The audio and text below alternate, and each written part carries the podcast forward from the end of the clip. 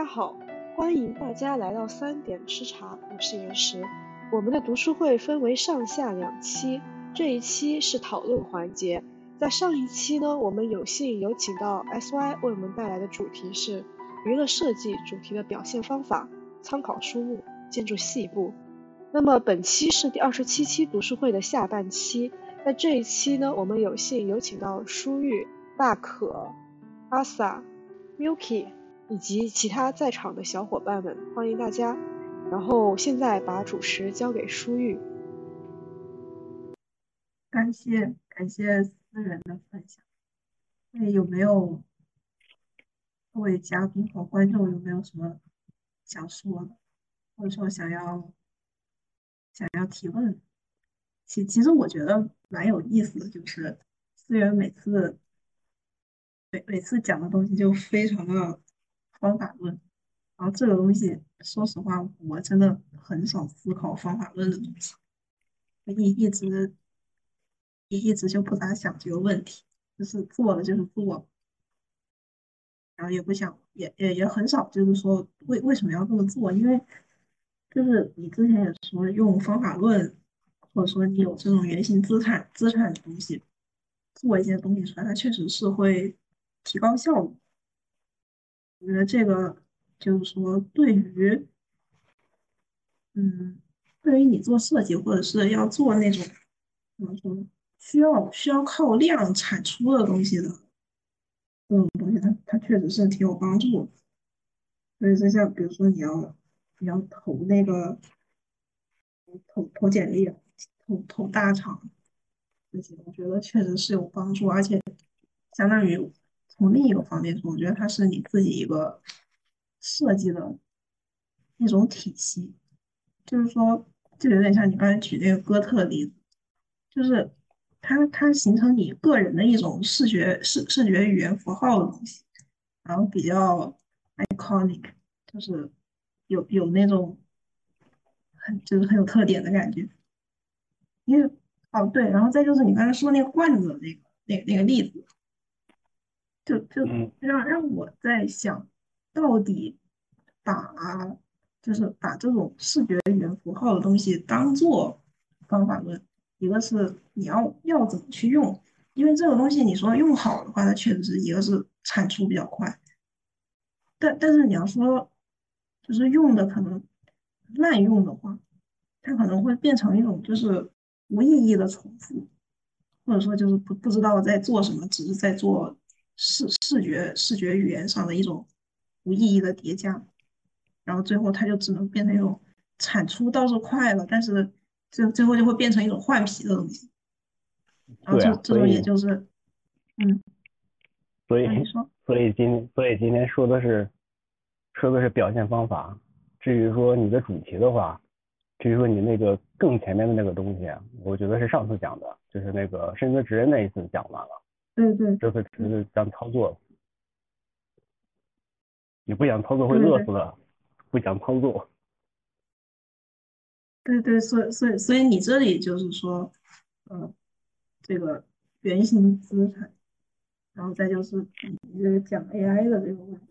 其实 AI AI 也是前段时间不是老有那个 AI，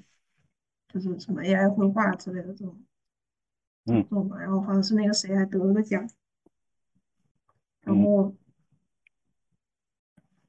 然后然后呃，我要说什么来着？然后，然后最近上课，班上也有人在批判 AI 这个事儿，就觉得这个东西就是元素的无意义堆积，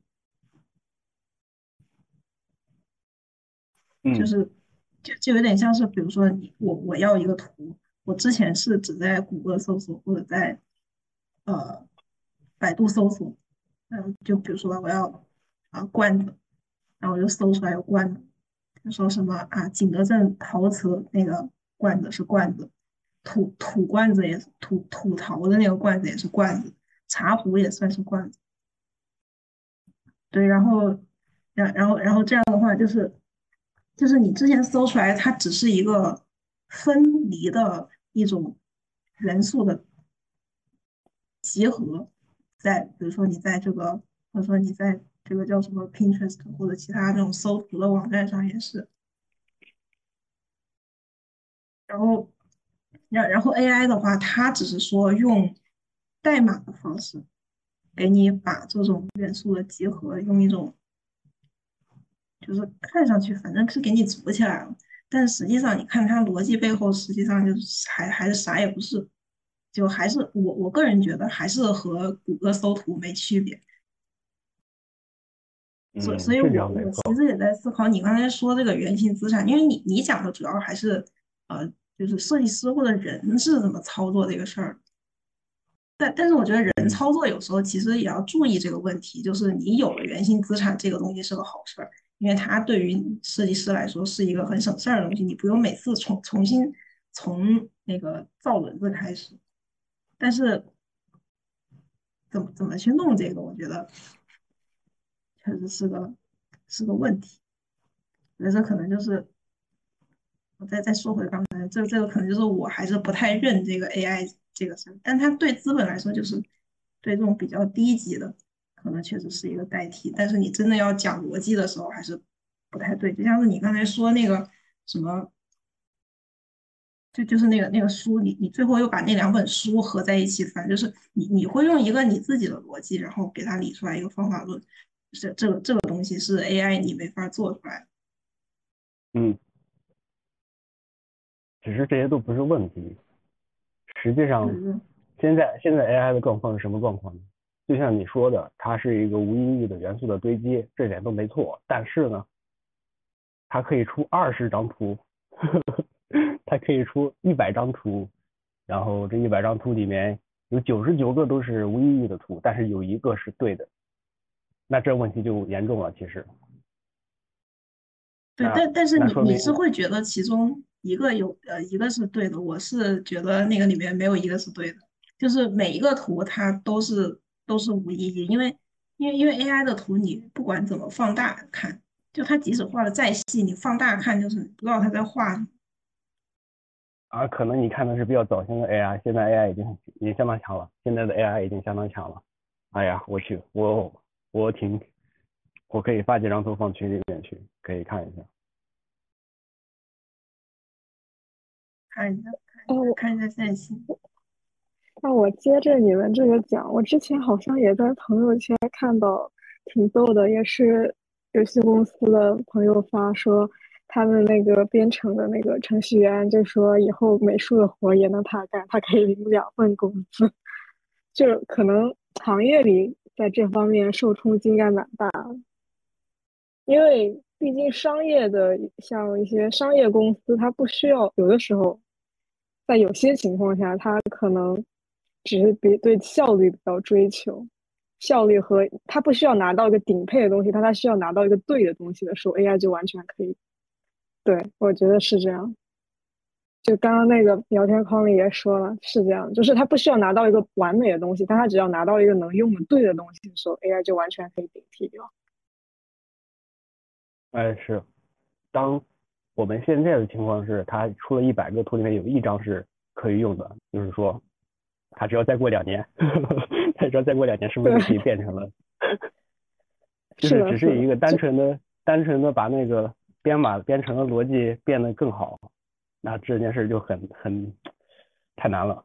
我现在发群里面了，我发群里面了，你觉得是 A？你觉得能用吗？我就看大家怎么反应一下。这图反正我觉得。我肯定画的比他好，但是，但是我肯定没他快，我肯定没有他省钱。我觉得是能用的，是甚至于就是现在很多看到的产品上的图也差不多是这个质量，主要是人家很快啊，它可以一分钟无限生成啊，对，瞬间就出来，一天可以出个好几十张，一点问题都没有。是啊，所以这个问题怎么解答呢？如何打败 AI 和 AI 背后的设计师？嗯，我我我就是。也也是从别的行业听到的，他就是不是他是金融的，就是会计这一面。他们现在好像说也出现了 AI 人工智能，然后那个叫公共资产吗还是什么组？我当时去听一个宣讲，然后他们的公司就是这样，就是比如说原先在财务这一块都是需要靠计算机和人力去运转和那个导入一些表格和计算财务的一些信息啊，这样。然后后来他们把基础的工作全部放到了一个部门，好像叫公共资产的是什么什么部门。然后现在那个部门已经完全可以用 AI 给替代掉，就相当于那个部门的人全部会，至少吧，虽然委婉的说可能也会有很多机会或调岗什么的，但底层逻辑就是你们已经不需要人力了，那肯定会裁掉。然后一个大型的企业其实，呃，在财务这方面的话，人工的部分就完全被消解了吧，就基础运作的一些人工的部分就被消解了，然后。员工他肯定是会有一个成长期的，他不可能一上来就贼牛，然后干的都是顶配顶层的工作，他一定是需要有人在做下游的一些工作，然后可能也会面临一个这样的冲击。然后他们的一个培养策略的话，听说啊，就是就是还是重点在人与人的沟通上面，好像是，就比如说你去跑银行，去跑。贷款就是去做交际和去做项目管理，就他们以前可能更多是做办公室嘛，就是你把财务这块部分的工作做好就结束了。然后他们现在就得去跑项目，就是你只能去做那些 AI 它拿不到的信息，就比如说你可能是去呃同质到像这种画面的话，像美术类的话，它可能就需要知道你整体的一个。就是从一个画画的这个工作，你可能需要往外跑去做一些在工作上的人际沟通啊，然后跑上下游啊，去跑整就去了解整个项目的可能他的一个世界观啊或什么什么的，就可能得从单纯画画这个角度得跳出来，因为我觉得早晚会被取代的，就你不可能一直 画下去还能画过 AI，我觉得不可能，就迭代的太快了，AI 的培养速度比人的培养速度快太多了。啊，好了，未来我失业了，这个是板上钉钉的事儿了。就就看嘛，我觉得就是，呃，只能把作为人的那个部分的能力去做培养。就是说说的通俗点，可能说的难听一点，就是所谓现在一直喊的综合素质嘛。那就是你去怎么去跟甲方沟通，你能够更好的了解到甲方他需要的东西，就有点像。同质到建筑行业，其实建筑行业也被替代的特别快，一样的，就是现在不是也不需要这么多画图员了吗？底层的话已经慢慢的都被淘汰了。你现在如果还是做底层的那种施工图的话，真的替代的特别快。然后现在就最最早的时候说的有两边，就是要么你走前游，就走前端建筑设计的话，你就去做方案设计，去搞投标啊这类的，去做概念，去做设计；要么就走后端，去走那种。就后下游去走施工图这些，然后现在就还有一种就是说，呃，你再往前面跑，就建筑师他你你比方案设计还要往前跑，就是你去跟当地的政府，你去跟甲方就一直去做这种人际上的沟通，去走去找项目或者是去维护那个光系网，那他就会比第一步的设计师更清楚，就那个甲方他到底需要什么东西。那个东西就是不可能被人工智能所替代掉的东西。就我觉得各行各业其实都在面临这种像所谓的 AI 的冲击吧，但是每个行业都在，哎，怎么说呢？夹缝中生存，去谋求一条只能靠人力才能做到的路吧。就是都一样，我觉得不需要焦虑，都一样，大家都一样，就混哪个行业都会遇到这种问题。哎，主要主要这个 AI 太快了，这个 AI 在这个至少在原画上面，这个也才过了几个月呀，啊，真的是，他二月份刚出来的时候，大家都很鄙视他的，那现在变成这个样子。确实是，主要是因为但好像原画的发展的速度实在过于的快了。啊，反正，哎。我觉得只能说是，哦，你先说，你先说。你先，你先，你先，你先说。我就是吐槽一句，我我只是想说，只能是说往管理层或者怎么样去跑，不然就哎，或者说是你自己会使用 AI，你用魔法打败魔法之类的，也没什么解法，对吧？嗯，好，你你来，你你来讲吧。哦，我我就想说，其实我觉得没有必要那么焦虑吧。这个它毕竟它还是一个就基于人去去。制作的一个，还是有人为主导的。就比如说你今天所分享的这个，我觉得最可贵的，嗯，并不是说这个技术去怎么画啊或者怎么样，而是你用运用你在建筑学那么多年的思维，然后用建筑的思维，然后推导到了在游戏上、在设计上的这种思维，就是这种过程的这种转移和置换。这个可能就是大家说为什么建筑学的同学们特别好转行，他去做什么都能做，就是因为你有这种思维能力，然后你也知道你怎么样用建筑去思考事情的方式，然后你看你放在了游戏上，你画这些，呃，然后也能做得很好。但这个能力就是 AI 永远都替代不了的，就他可能会去。呃，就是给他设定了怎么把这个图画好看，他一下子能画好多好多，但他永远学不会的是我怎么把这个行业或者是这种思维能力用在其他的能力上。但这个能力就是人一直都有的呀。那可能以后的发展就是人人就是更多的创造力和想的东西，而 AI 它更多的是去做的东西。那其实对我们还是说很大的帮助嘛。就比如说，如果说回建筑行业，也许以后我就只用想方案，是吧？然后我就想一想设计，我不用再去呃画那个画那些一层、二层、三层，画那些铺立面，出那些效果图，我只用想好了，然后把它搞进去，然后他一下子给我出 N 个方案，不同的方向，然后甲方一下子就满意了，那不是更好、更高效了吗？所以我觉得应该也不会很，我们也不会失业的，因为我们是搞创意的，我们不是搞画图的。啊，我也是这么想的，但是，对。怎么说呢？这一行我觉得设计设计一行有一个问题啊，那就是说，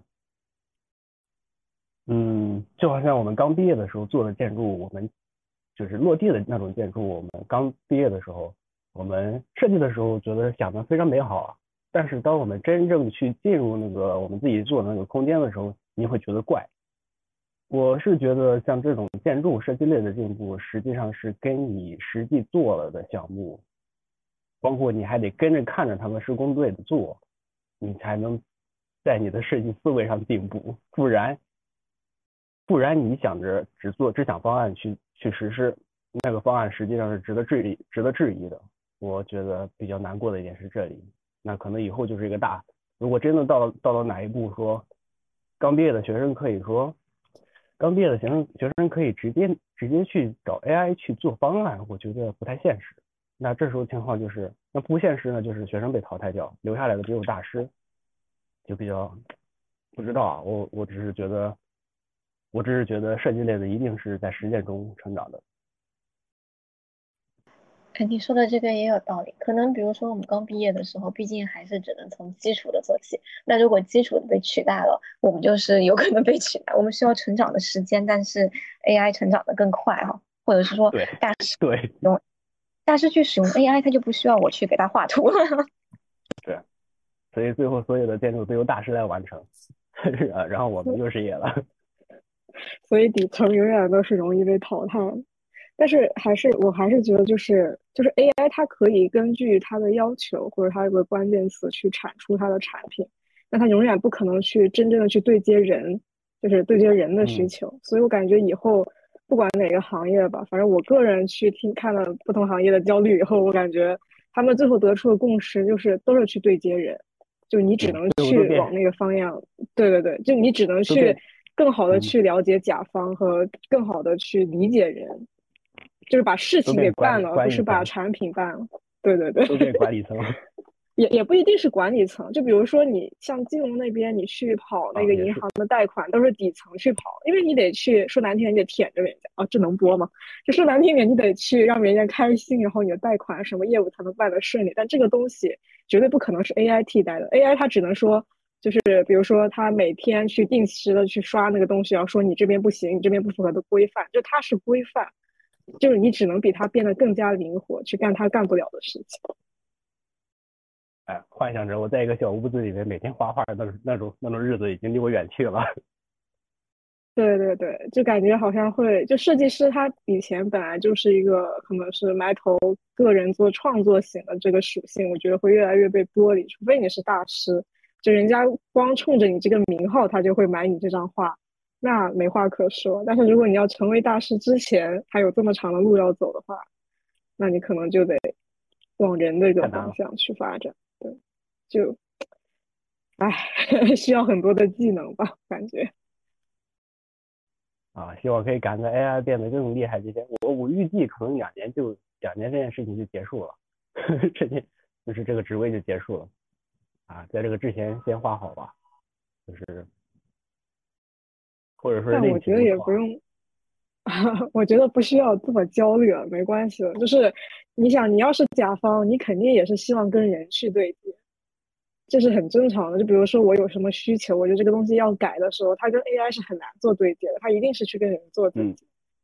所以就光这一点上，就 AI 就不可能真的去取代人类。就是你你如何去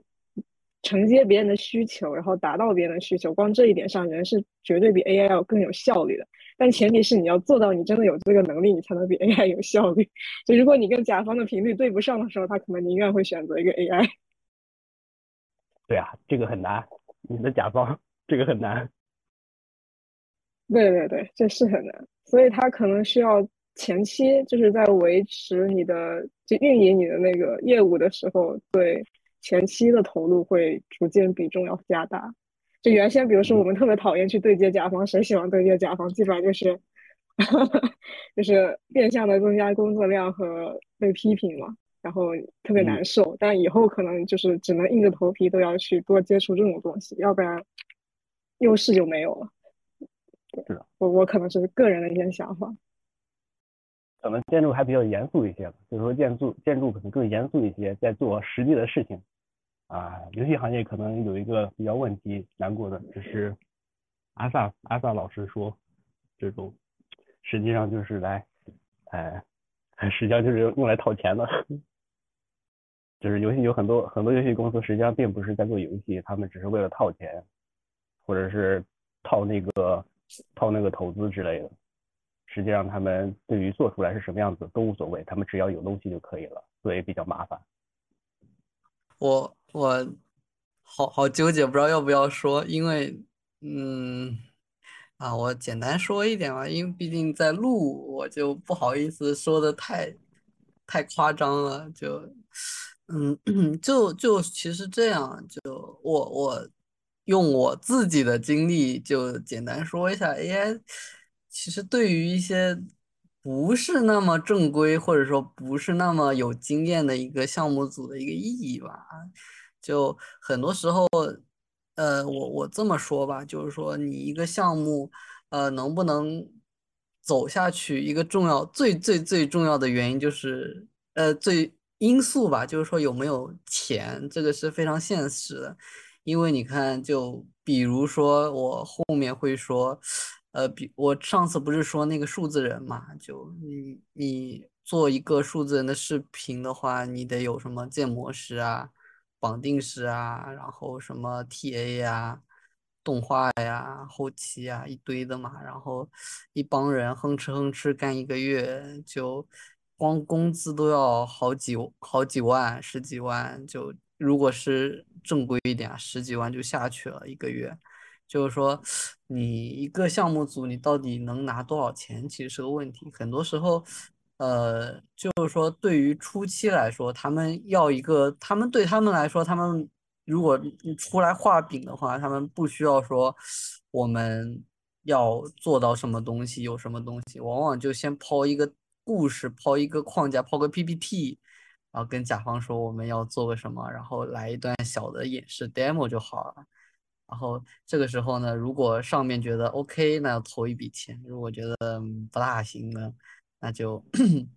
那就不投资了呗，不投资了。对于甲方来说就是很简单的事儿，他们看顺眼了，然后他们就觉得如果觉得这个项目可以做，就给一点先期的一个拨款。比如说我我在 B 站嘛。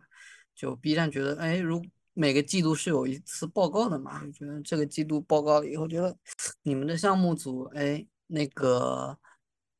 做的还行，你们前期一个 demo 看着还挺满意。然后我们，假如说我站 B 站高层角度上来说，高层对于我之前是虚拟人赛道嘛，在虚拟人赛道这边其实是有优势的，而且这个 IP 好运作，然后就他。集团内部肯定是拨款，然后就是给给预算、给名额、给编制，然后再再让你们之后接着做，再过一个季度，这样慢慢慢慢来嘛。然后很多时候，重点就在于前期怎么画饼，怎么把这个 PPT 做的好看点，怎么把 demo 做出来，就就是这个是重点。很多很多项目其实是构想，其实还蛮不错的，人也有，但是呢没什么时间做。但是呢，AI 可以很轻易的解决量的问题。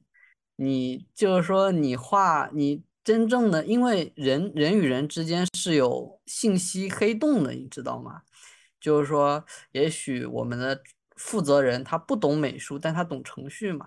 他不懂美术，他跟美术提了一个要求，然后美术一周给他画了十张图，那十张图呢，偏偏又没有达到那个制作人的那个他想要的东西，然后然后就会来回沟通，反复沟通，你说不定一个月只能拿。嗯，拿出五六张，但是对于 AI 来说，它可以一次性让 AI 画个一两百张图，让一两百张图里面挑一个一两张他觉得 OK 的，只要有那一两张他觉得及格的就行了，然后拿一两张的，然后再去深化一下或怎么样，是能减少，反而能减少大量的沟通黑洞在里面。只是这个，只是这个意思，就是说，呃，对于甲方来说，其实 AI，我个人觉得啊，我个人觉得，因为是这样，就这个行业里面，大家看到的，比如说游戏行业，然后我们看到那种比较尖端的，比如说黑魂呐，比如说顽皮狗啊，或 CDPR 呀，那些都是最顶尖的公司。然后实际上呢，呃，我之前跟别人也聊过。你如果在中国，你如果是像我这样做动画的，你去找工作，大量的公司，百分之九十五吧，基本都是那些，呃，就想做个 demo 骗个钱，骗了钱，然后就就溜的那种感觉。反正就是那种小公司是绝对居多的，而且大多数他们并没有做下去的一个愿望，大多数都是都是捞个钱就走。所以说。嗯，反正也是挺纠结的一个事情吧，我就这么 简单说一下。哎，是啊，好好麻烦，就真的很麻烦。就是说，往往前大家头几年的工作都是，如果能毕业就找个大厂是最好的。这个，但是如果错过这个机会了呢？那就只能慢慢积攒经验，看有没有投机会再投投个大厂怎么样？呃，所以说大厂也是一个挺有意义的一个体制吧，只只能这么说。嗯，总比在那小公司里面捞一笔就好，嗯，就好得多吧。听完怎么都这么绝望了？我我我就想到这个感觉，就特别像，就是那种。就是我们不是就就是我们开始的时候被招进去的话，然后我印象特别深，就是如果去进了一个，因为你年轻嘛，大部分被招进去就如果是去设计院，哪怕是去做设事事务所，很多都会去进到投标的那个组里面，然后就就有点像那个意思，就是你投标的话也是这样，就疯狂产出，然后短期内要求你出方案。然后去投，但是就十投九成嘛，一般都是这样。然后感觉就，哎，就开始的时候，如果进到这样的组，就也不说进到这样的组吧，就如果是在这个业务里面去这样运转的话，其实到因为你到最后能拿到的成果比较低。你说你真的能投上的话，很多的话还是靠，嗯，大的一些，我觉得是大的一些设计院，它还是有些稳稳定性，因为它。本身它在，呃，项目就项目来说的话，因为他们有些项目是国家项目，它是会选择性的让，就不是像全社会这样去投，所以还能拿到几个实际的项目能做下去。有一些可能就一直在搞投标，就如果你是小的事务所，就你也不知道自己能不能投上，就一直在搞，然后干了个几年干不动了，然后就被裁了，就 也有可能会是这样，差差不多吧，感觉。肯定是去大的平台会好一点，因为还能接触到一些完整性的项目。说白能做下来，我觉得就不能一直在一直在做一种嗯，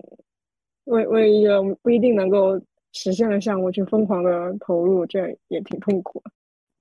对，但是说实话，我在这里给另外一个思路，就是说，我觉得大家可能也没必要这么悲观。就虽然说是可能 AI 或者总有一些甚至不是 AI 的一些东西，它会取代说这种啊，就就暂且把它叫做低端劳动力吧，螺丝钉这种，就是我觉得它是不是也在倒逼所有的学生，或者说整个教育的叫教育行业嘛，或者叫教育行业吧，就是所有的高校吧，所有的高校。就是要要要开始转型，告诉学生不要去做这种，就是虽然也不叫转型了，我觉得老师就一直在讲这个事儿，但是但但但是很多很多学生他总是会把自己就为了好找工作，或者说为了今后有口饭吃，就只是让自己在做这种，就是在不断的学习这种螺丝钉的东西。啊就不是说不要去学螺丝钉的这种技术，我没有这个意思。我先在这里强调一下，我没有这个意思。但但是就是说，在学会了螺丝钉的技术之后，比如说我会啊玛雅，我会 Blender，我会 Rhino，我会 SketchUp 之类的东西。你会这些东西，这些东西它只是一个非常基本的一个技能的操作。但但是你真的要成为一个就是不可取代的创意者的话。就不管你是在哪个行业，你要成为一个创业者的话，啊创创意者的话，就是我我觉得做的还是像思源刚才讲的这些一样，就是你自己要有一个自己的方法论，你这种方法论是是 AI 没有办法取代的，或者说你只要你有了方法论，它就是一个你在操控 AI 的一个手手上掌握主动性的一个东西。反反而，你要是说我自己没有一个方法论，那那那可能就会比较困难一点，就是因为因为我是觉得就这样搞搞的人就比较被动，就是说你只能说别人说什么，然后我就做什么，没没啥自己的想法，所以我觉得这个倒也算是一个好事，就是比如说让，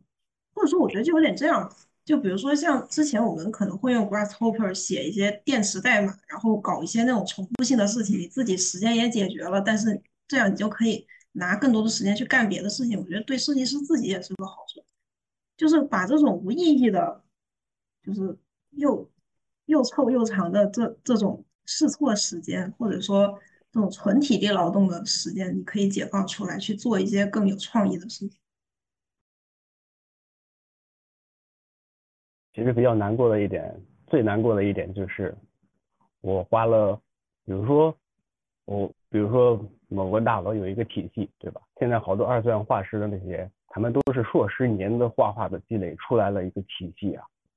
AI 是学的体系，AI 学的就是体系，就是说他直接就用了，是这种情况。然后接着 就是 AI 拿着那个。所以 AI 画的棒啊，他画的好啊，他因为他用的就是别人成熟的体系，然后接着 接着去打败那些没有没有成体系的人。对，是是，所以我觉得就是虽然确实让那些人也失业了，就也没的事情做了，然然后过得也很悲惨，但是我觉得这个东西就是怎么说，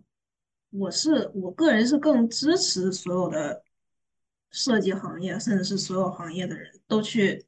就是你你做的事情是去做逻辑，是去做背后的体系，而不是说只是钻研在某个技术的表面上。就即使是说你是钻研技术，比如说啊，我钻研呃 SketchUp 怎么用，你要说 SketchUp，我觉得算是建模软件里面最简单的一个，这个这个这个是可以说的吗？就是啊，但但但是就。我不知道这里有有多少人知道韩世林，但但韩世林他一直在用 SketchUp，就是他能把这种你看上去非常基本的东西，他自己能玩出花来。就是你总会去钻研一个东西它背后的逻辑，不管是这个技术的逻辑也好，还是说这个技术背后的逻辑，或者说这个行业的逻辑，或者说一些你比如说你自己生产出一些像你说这个原型资产逻辑，就我们生产的是逻辑，而不是说这个东西本身。所以我觉得。A A I 的话，它是利利用，就是说你可以去用那个 A I 去写逻辑，让 A I 帮你干事儿，而不是说是 A I 有逻辑了，好，它它抄了我的逻辑，那我以后就没饭吃。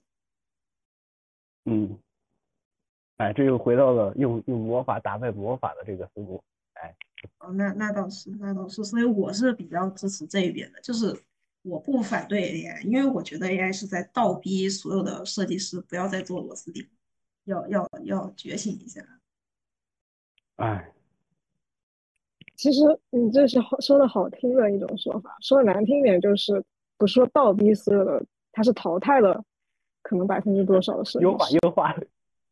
对。就是，其实他根本就不是倒逼啊，因为肯定是有在做逻辑的设计师，肯定是有不在做逻辑的设计师，或者他的逻辑没有那么成熟，他只是很快速的淘汰了那些不成熟的。那对于那些人来说，就是你你怎你他们也得吃饭的呀，因为他们就是干这个，我觉得就其实都是一样。教你们一个互联网黑话，叫降本增效。哇，啊，这个是这个语言的艺术，说的真不错。其实可以看一下下一个问题，比如这个理想化和元宇宙，就可以畅想一下这个未来的这种发展的这个趋势。这个再说一遍吧，就是这个理想化的元宇宙有没有什么视觉资产的一个约束？因为肯定像之前那个小高小高同学六三六老师，哎，他不是在做那个元宇宙的那个那个那个一个展展厅的样子的吧？他那个时候他他做那个东西的时候，一开始概念图看起来特别好看，然后后面落实的时候，好像就因为面数或者是什么样的限制，那个就是我说的这个这个不是理不是理想化的一个状态，就是当这个。这个面数也不受限制了，贴图也不受限制了，设计我也不受限制了，那这个时候是不是有约束呢？我想讨论一下这个问题。意思就是说，性能完全得到了一个解放，就对基础算力得到了一个决定性突破以后，有没有限制？这个意思是吗？对的。啊，没有人讲吗？没有人讲，我可以先讲一下。啊，你你先吧，你先。我觉得我自己的观点还是说，就算它是一个理想的状态，那依然还是遵循我们现在的世界逻辑的啊。什么时候是解除了现在的视觉逻辑呢？当人不是人的时候，那就那就没有这个视觉逻辑了。我是这样认为的。所以说，现在做的一套东西，在未来应该也是没什么问题的。这是我自己的观点了。我问一，我问一个我。一直觉得有点奇怪的事情，就是那个你知道那个跟 NFT 一起的那个那个插那个画，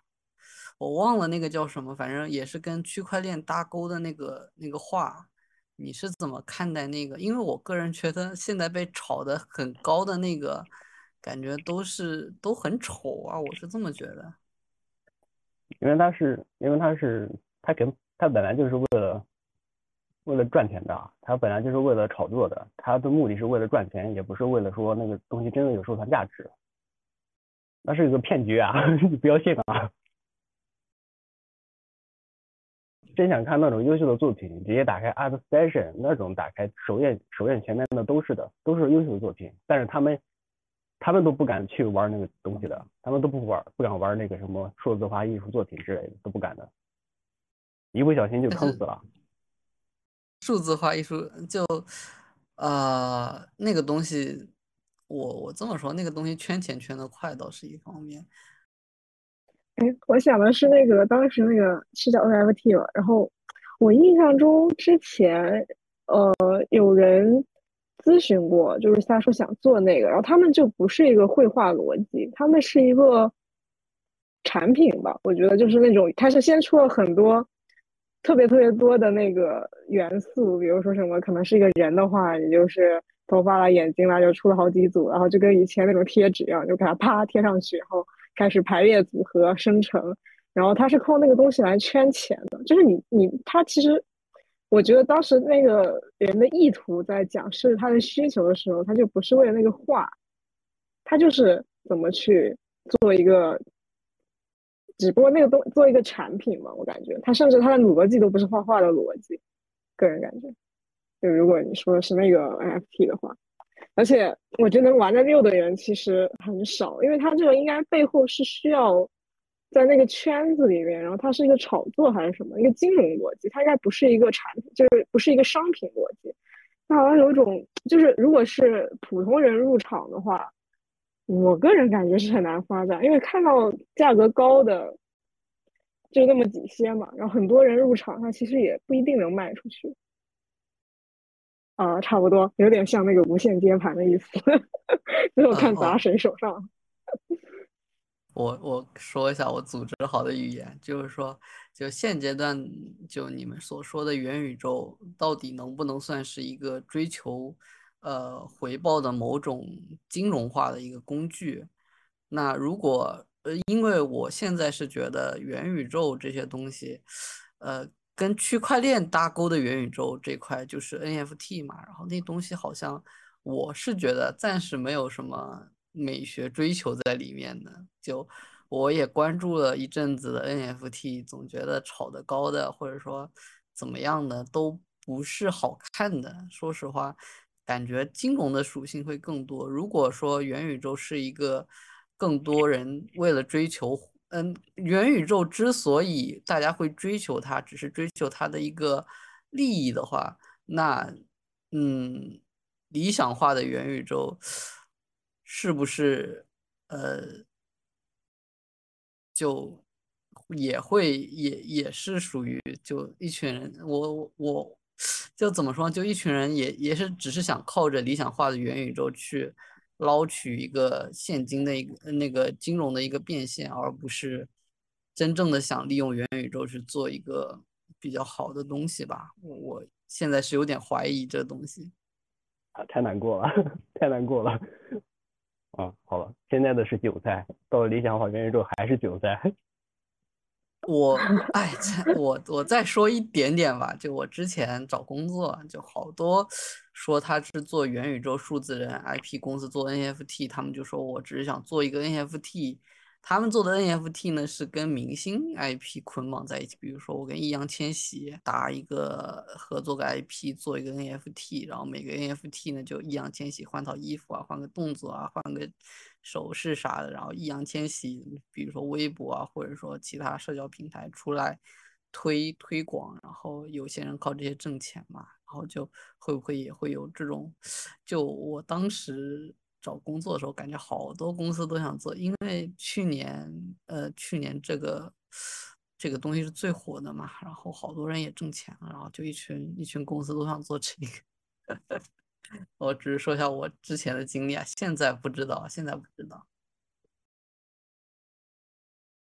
我有个好奇，就是最我因为我最开始听到元宇宙这个概念，好像是说。就是在虚拟的地方，然后每个人可能就是一个点，然后它创接出来的一个就是自发生长和组建的一个社会，有那种感觉。它是一个很理想化的状态，但现在你在谈元宇宙的时候，就感觉跟最开始所谓的他那个提出来的概念就有点不一样。就现在现在的元宇宙好像都是就是很多公司推出来说我们一个元宇宙的产品。要么就可能是做一个社交平台，要么就可能像你说的去做一个这种所谓的金融性质的产品，就好像已经脱离了最开始那个概念，所以我也不是很清楚，就是如果我们在讨论元宇宙的话，它是偏向于哪个概念？只是说现阶段的话，主要是算力的问题，就是说，你看前几年 VR 嘛，你就算 VR 这块你做的有多，嗯，你说。技术你做的有多好，但是你实际上你戴到眼睛上的那个设备，那个它的那个性能其实跟不上。我是觉得元宇宙其实同理，就是说一开始扎克伯格说的那个玛塔那个那个概念，其实短短期内五到十年嘛是很难有这种算力上的一个或者说硬件硬件上的一个突破，就很难达到那种那种程度，我是这么认为。所以说。现在既然这只是一个画饼的一个概念，如果说只是追求一个互相数字，就是说虚拟社会的一个一个追求的话，其实现阶段是达不到的。但是呢，很多人靠着这个概念挣到了钱，所以说它的金融属性在现在其实被无限放大的这么一个，我是这么认为啊，就这么这么一个这么一个，嗯，呃，反正就这么一个东西吧。好的，好的，感谢解释。我我现在对这个概念还有点混淆，谢谢，谢谢。嗯，实际上现在我觉得就已经就已经在说这个 市值逻辑的问题了，就是元宇元宇宙肯定还是那个那个最最最开始的那个那个元宇宙的那个定义啊，但是在发展过程中已经受到了人类社会才有的制约，哎，那那就是资本制约。好了，现在我们看到的都是丑东西。啊，那未来理想化元宇宙的时候，那看到的还是丑东西，那就是说遵循我们现在，我们现在打开电脑看到的也是丑东西，一样的，啊，这是我的理解了。当然，除了金融之后，啊，当然你除了金融，你也你还会受到社会的制约啊，比如说你可肯定不可能说在理想化元元宇宙里面看图，肯定不行，啊，类似的逻辑吧。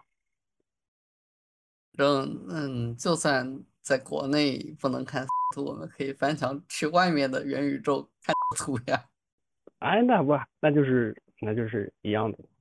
其实我倒是有时候会想的是，什么都没有限制的时候，AI 也也也成熟了嘛，对吧？AI 肯定也可以自己生成一些莫名其妙的东西啊。我我其实是在想说这个东西来着，那个东西实际上是并并不遵循我们现在的世界逻辑的。换一个换一个方向吧，就。呃，你觉得如果在元宇宙里面遵循遵循一些我们所说的，呃呃美学观念，或者说利用我们的美学去制作一些，比如说属于元宇宙的一些呃文化作品的话，你觉得它会在现实中产生意义吗？还是说只是一种内耗的一个一个一个东西，在你看来？那你看，你时间成本是放在哪里了？我的时间成本如果是放在元宇宙，那肯定是在那里面生效。那要是放在外面，就跟那个什么，就跟那个，就如果你的主要的生存的地方是是现实，那你肯定要放在现实里面去。有点像那个什么来着，最什么玩家来着？是那个电影，哎，头号玩家，头号玩家，哎，类似那种状况。他在现他在他在游戏里面获得，他在元宇宙里面获得的金钱啊。可以让他现实生活中有一个新房子，那就是有用的。但是如果他一辈子都在元宇宙之中，那那个新房子也对他没有意义的。说来说去还是钱，就能不能在另一个逻辑里面挣到钱？嗯，有点那个，想了想，感觉有点那个《攻壳攻壳机动队》那感觉。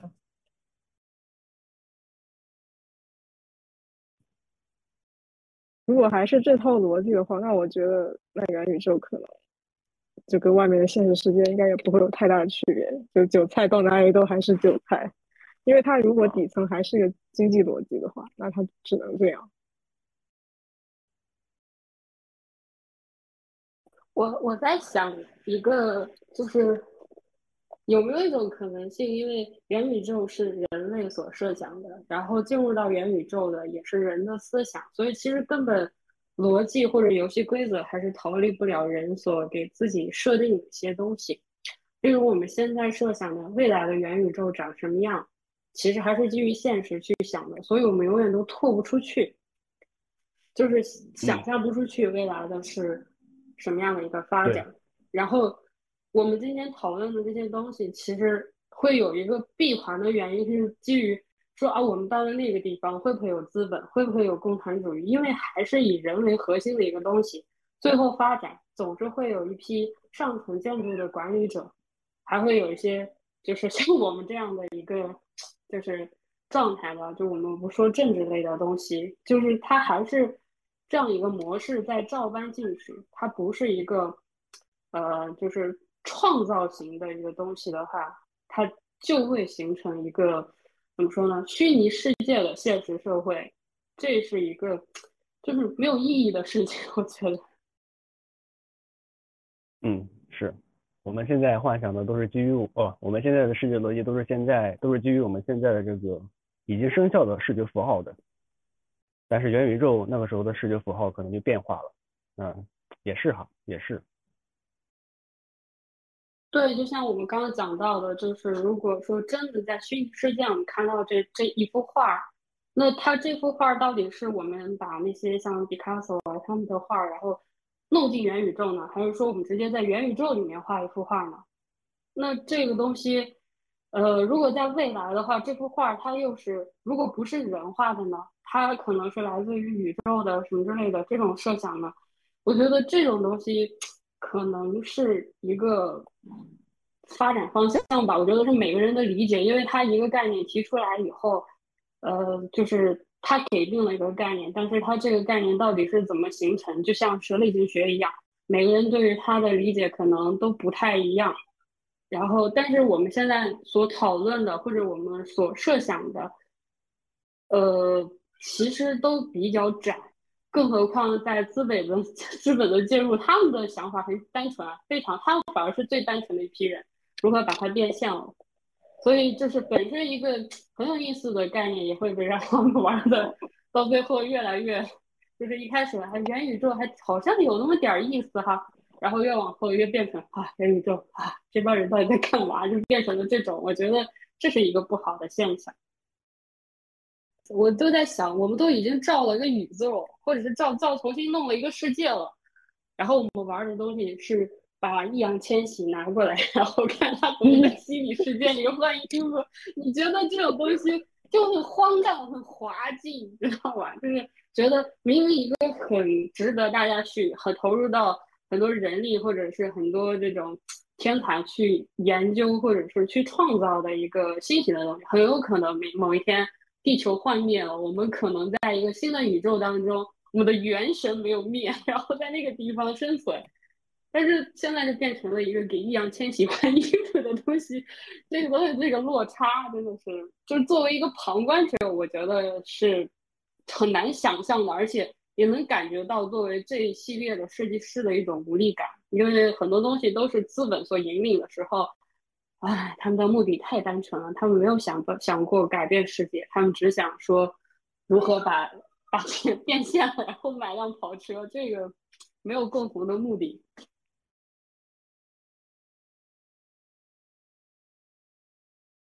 就设计师永远都是不不论是在哪个世界吧，我觉得他都不是有一个很强主导权的一个职位，就总就。刚刚跟顺着你的那个想法讲话，就这种感觉特别明显。哪怕是现在，你也是依据甲方的一些需求去提，然后你去创作，因为你要钱的嘛，你要挣钱啊。然后要么你哪怕到元宇宙，它其实依然如此，就是看嘛，你你是把这个当做一个工作的商业逻辑，还是当做自己的一个？快乐的创作，但是我觉得这个东西会互相影响。就是你如果天天是工作的时候，你是不可能达到，就是你脑满脑子就是不需要工作，但是你天天只想自己创作，那画出来东西也会不一样，就很现实。就比如说你去带班的话，去教书了以后，和你一直搞创作，那他的画也会变掉，一样的。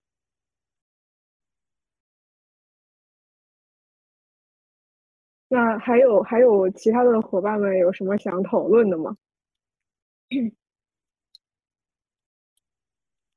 我再说最后一句，我真的就只有一句话，我觉得可能到最后实际上还是一种权力的置换，就是不管权力拿拿在谁手里，该该惨的还是惨，该该该活的爽的还是爽。实际上，你不管是在元宇宙还是在现实生活里，就大差不差。确实，很赞同。其实视觉它也是一种权利，就是嗯，如果从那个哲学角度来可以看的话，它也是具有一种视觉权利在，而且非常的可以。这话语权，就是谁谁说说算。对，或者是比如说你现在互联网，它可以疯狂给你推送一些，就是他们希望给你投喂的信息图像的时候，这种其实也是一种视觉上的权利，也是一种话语权。然后。消费者会被投喂成他们想要的样子。其实某种程度上跟 AI 差不多。越讲越偏了，看看还有什么大家想讨论的吗？呃，如果大家都没有的话，那我们今天就圆满结束，因为快十二点了。